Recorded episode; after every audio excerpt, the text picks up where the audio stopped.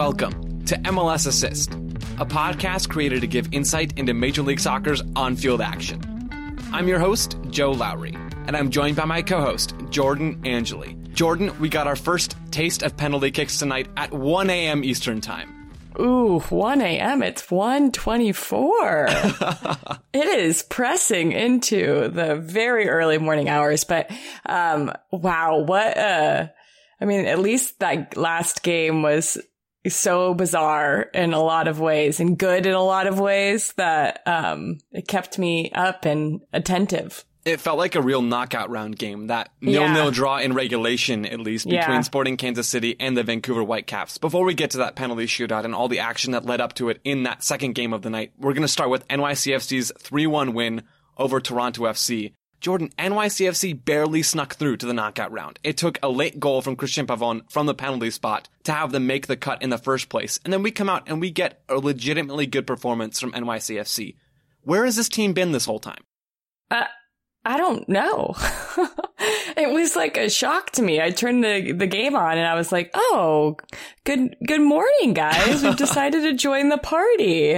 I don't know. I, I feel like this is what we were expecting from New York City FC because they have the least amount of turnaround as far as player personnel go. And it just didn't seem to have that same kind of punch that it has had for a long time. And I, I really think those first 20 minutes, they came out and they, to use punched again, but they punched Toronto in the mouth and just said, watch out. We're, we're coming straight for you. I wrote down in my notes that NYCFC are playing like we know they can play. They were moving the ball. They get the early goal with a nice pass in the aftermath of a free kick that's not cleared well by Michael Bradley from Toronto. It's Tinnerholm playing a nice little ball with his right foot from the center of the box, outside the box to Medina on the left side, who then smashes it past the goalkeeper for Toronto FC. That early goal is what allowed NYCFC to take a little bit more of a defensive approach after the goal, maybe, and they get some more pressure on Toronto FC and made life really difficult for them and for Alejandro Pozuelo. Well, I think if you're NYCFC and you're playing Toronto, you know Toronto wants the ball, right? They're going to want the ball. They're going to want to ha- have a lot of the possession to build up through their central players. And I feel like what NYC did was they accepted that and they said, okay, if we have the ball though and we lose it, we are not going to make life easy on you and you're not going to be able to start any kind of rhythm. And I think Toronto was able to find their rhythm maybe like 20, 25 minutes into the first half. But by then they were exhausted a little bit by the amount of counter pressure that New York City FC had shown them. The guy who I think was biggest for this NYCFC counterpress was young American midfielder slash center back James Sands. There are so many different plays where he's stepping in aggressively, either right behind or right in front of Pozuelo or one of the other midfielders, Pozuelo playing as a false nine in this game. But the idea there is the same. It's Sands coming in, having good starting positioning and being aggressive with his challenges to stop Toronto FC attacks and keep them in their own half, which then allows NYCFC to pick up the ball and start attacks from there. Well, that's actually one of the key plays that I had marked down 34th minute. Toronto was trying to build out through Pozuelo as that false nine. And because of the pressure on his back, he c- couldn't properly lay the ball off to Bradley. And then the the reason I pinned this is because I spoke in the game against Minnesota. Whoever played Minnesota last? Wow, Colorado. It was Colorado when they scored the goal.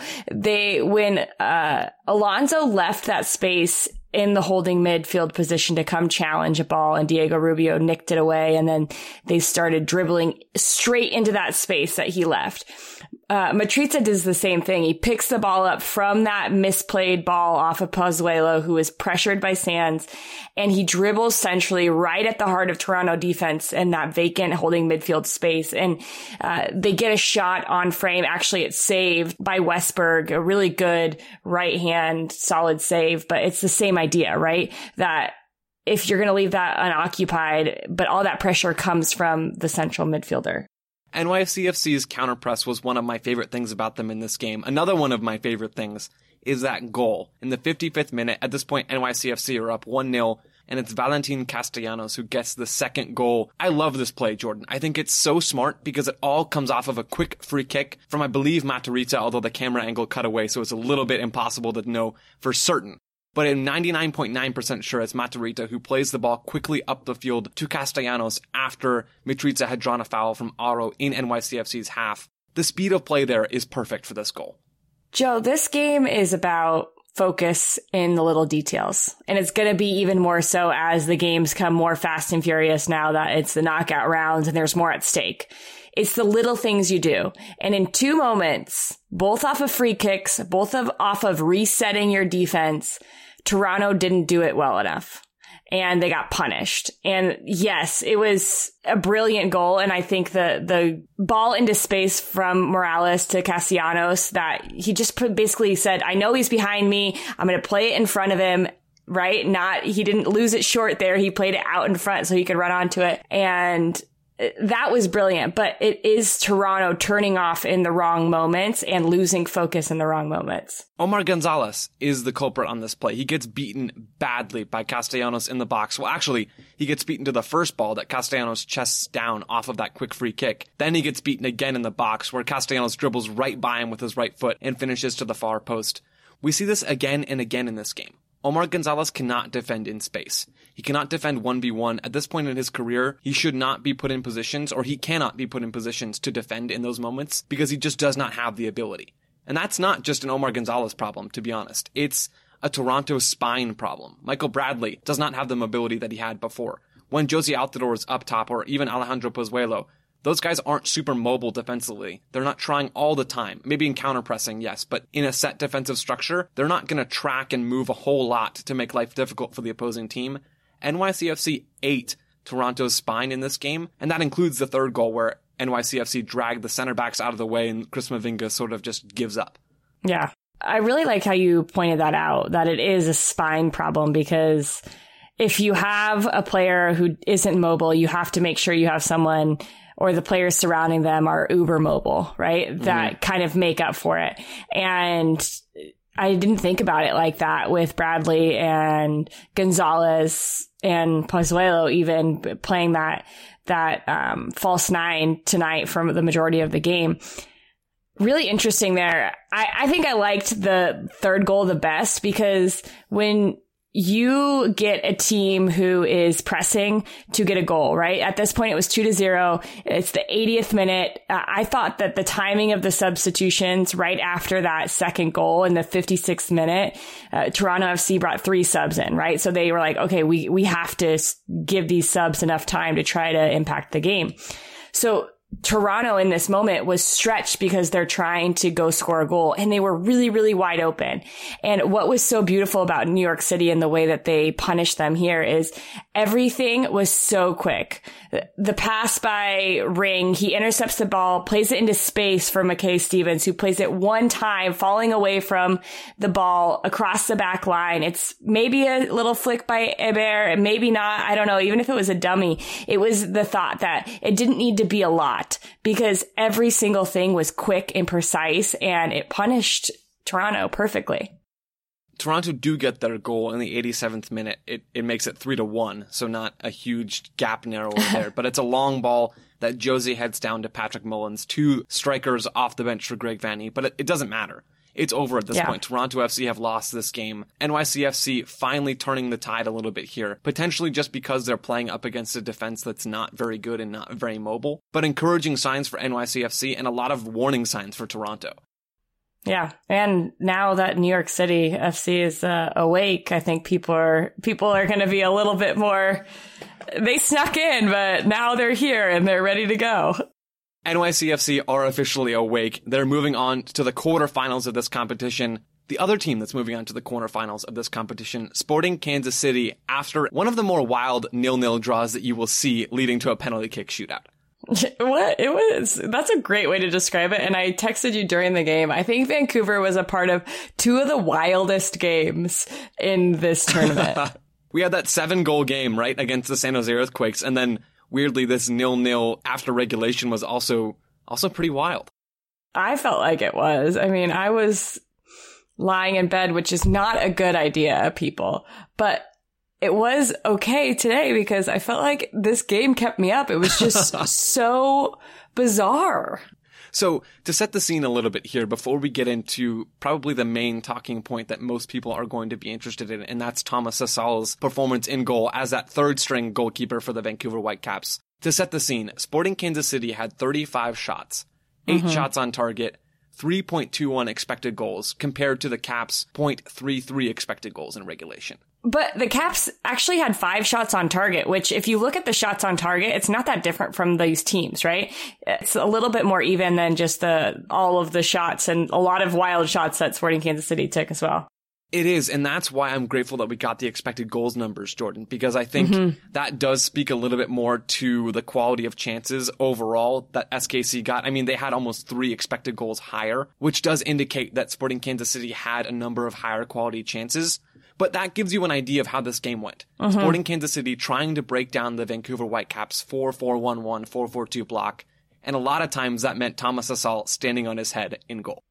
I actually thought I know on the graphic it looked like a four four one, but I think it was more of a four five one, which technically is the same, but adding that other player into the midfield is different, right? And it showed that way because the way that Vancouver worked together as a unit defensively throughout the entire game was I tweeted it. I actually was, it was really beautiful in moments because they were together. Like they were all connected to a string. And if the ball went to the right, they were shifting there together, cutting and making every seam so tiny. So SKC could not get through it. It was very frustrating. And I've been in those games. It is very frustrating because you cannot figure out a way to pull these teams apart. And the one thing I did like about the way Vancouver defended is you notice that they kind of uh, came in waves. There was a, a couple times, especially noted in the, in the second half where they decided to high press a little bit and they would go and stretch themselves out and get up the field. And then once they, they felt like SKC beat them with one pass centrally, they would just retreat. And it was like, okay, let's just get back. Let's get in our block. Let's make it hard for SKC. So I, I know it wasn't pretty. It wasn't pretty if you are just constantly trying to beat this block. But if you look at the intricacies of the way that Vancouver played, I think that they have to leave there saying, Hey, we, we did what we tried to do, what we were trying to do. And there were moments where I thought it was actually really beautiful. Weirdly, I agree with you with yeah. how they defended, blocking off a lot of those central passing angles. SKC's, most of their chances came off of switches from one wing or one half space to the other. Uh-huh. Vancouver had numbers packed in the middle, blocking off all those passing angles. That led to a lot of Graham Zusi or Johnny Russell switching the point of attack from one side to the other. Zusi had a, a pass in the first half from that half space that finds Gadi Kinda's head inside the box. Mm-hmm. And it's a great chance because it takes Vancouver's defense and it starts with the ball in a space where they're okay to let Sporting Kansas City possess. And SKC took advantage of that by playing a dangerous ball from that area for Gadi Kinda that Hasal saves. Again, eight saves for him in this game. Yeah. He was, he was fabulous. And I think the thing that really struck me about him, about Hasal, is he is the third string goalkeeper. And you come into this tournament and he has never looked really out of place. He doesn't try to guess. Like there was no guessing in what he was doing. He was steady and I was watching his footwork on some of the, the plays and the one in particular where Pulido where SKC has a beautiful build up, right? And, um, the, the chance where Hasal pushed it off the post from Pulido's shot and Pulido's dribbling across the face of the goal right along the 18 from his, from Hasal's left to his right. And Hasal's tracking it and he's shifting and he's tracking it and he's shifting. And right when he's noticing that a shot might come, he like moves his feet a little bit I don't know. I'm not like technical at what goalkeepers do, but they, I know that they do like this bounce, like this little bounce where they can then react quicker. Like it keeps them on their toes in, in a reactionary mm-hmm. po- posture. And he saves, it's a beautiful save. And it's not that he is guessing. He is actually seeing what's happening and he's reacting purposefully. And I thought that's what really stood out to me. When you talk about reactions and, and not over anticipating moments. Uh-huh. I think back to that Tyler Miller howler that was against Sporting Kansas City with that beautiful Yeah. flick. And then the ball moves down the field and Miller anticipates that cross that never comes. The shot ends up coming from the near post and he's already moved on. Hasal wasn't over eager. He didn't move too quickly. Another thing about his game that I, I thought was quite good in this match, his range. He got mm-hmm. down for saves to palm the ball away. He got up for balls as well to deflect them or, or last sort of second reaction saves. He had a lot of different types of saves in this game that shows his versatility as a goalkeeper. Yeah. And I didn't notice until right at the end his distribution, but there is, it's in stoppage time and he has a, a goal kick and he played the ball to the left side of their attack. Think of where the half field line meets the touch line, the sideline. And so that little like angle, that little right angle there, and he almost places it right on a dime. And Ali Adnan is standing right there. And why this is so important in that placement is because you keep it ar- away from the center of the field where more numbers are right now. And you put it on the, the wing where one, you have a player in Ali Adnan who's really good in the air. But two, if he flicks it on or if he doesn't win it, you can try to hunt in that space and push the ball out for a throw in easily, right? Okay, go out for a throw in. We'll take a throw in instead of the team winning the header centrally and coming straight down our throats. I just thought it was a really smart distribution by him. And another on ball thing. Early on in this game, he has that chop, right? As the Oh, pressure from Sporting Kansas out, City is coming. Oh my gosh. I almost ignored that because I thought, well, that's got to be a one-off thing. We're not No. going to see a whole lot else from this guy in the game. Sporting Kansas City likely are going to have all sorts of chances. They're going to get a few goals and it's going to be over. None of that happened. He continued to impress throughout this match. I got a little bit of flack on Twitter because I said the narrative around him being this baby goalkeeper that we're all rooting for is is maybe a little bit much. He's 21. He's a fully grown Yeah. man. But Right. still, I don't I don't want to have that overtake things here. He performed well and I'm glad we analyzed why that is.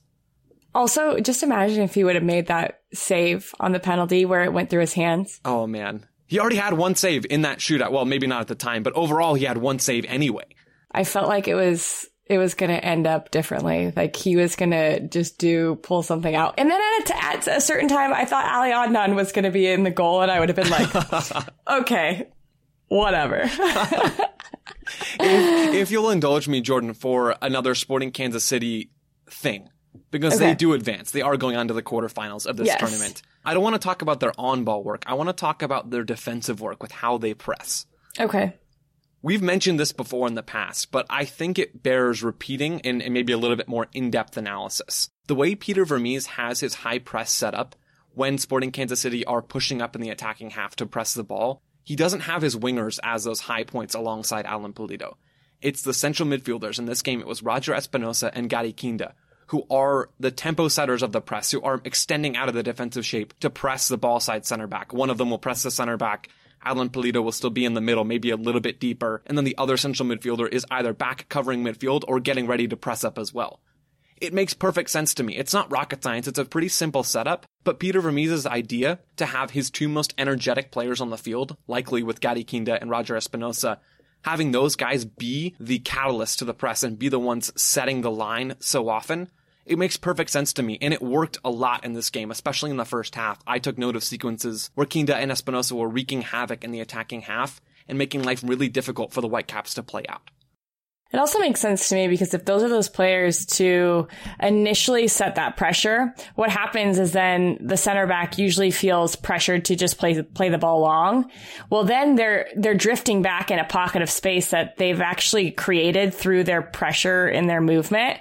And if SKC wins the ball, they know that they're an option to create going forward. Then you have your wingers who can run with pace in beyond the back line, right? Because they're still a little bit deeper than those players that have gone to press. So I think it makes a lot of sense if you think about those players being, uh, the next link up play, the next link up player in the distribution and giving the wingers an ability to run the channels. And adding even one more layer to it, I'd never thought it through this much, but keeping along that trail, when SKC are in full on possession, it's Alan Pulido dropping between the lines and almost always Gadi Kinda pushing up into that central attacking spot. Having him be the high point of the press as well, or one of the high points in the press as well, also lends itself to a quick transition from pressure, defensive pressure to attacking transition to possession. Yeah. Those things can be streamlined really easily and having players in the right spots already when you get to those moments because of that initial defensive pressing setup. Yeah. I thought that SKC did have a, a hard time trying to create going forward because the center backs for Vancouver weren't biting on Pulido dropping between the lines. Hmm.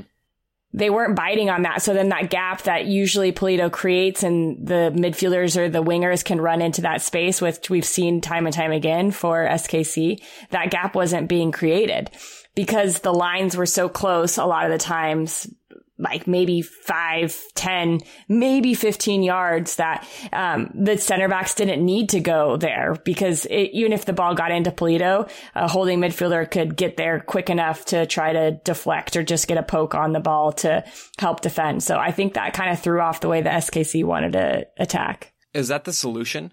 To stopping Alan Pulido or, or one yeah, of the solutions? I don't know. Maybe. I, they, I think that now that they see it, they'll be able to adjust and figure out, okay, how do we, how do we still be effective in this? But, um, it, it just wasn't what they had seen yet. I'm going to be watching for that now. Yeah. Thank you, Jordan. Listeners, I hope you're watching for that as well.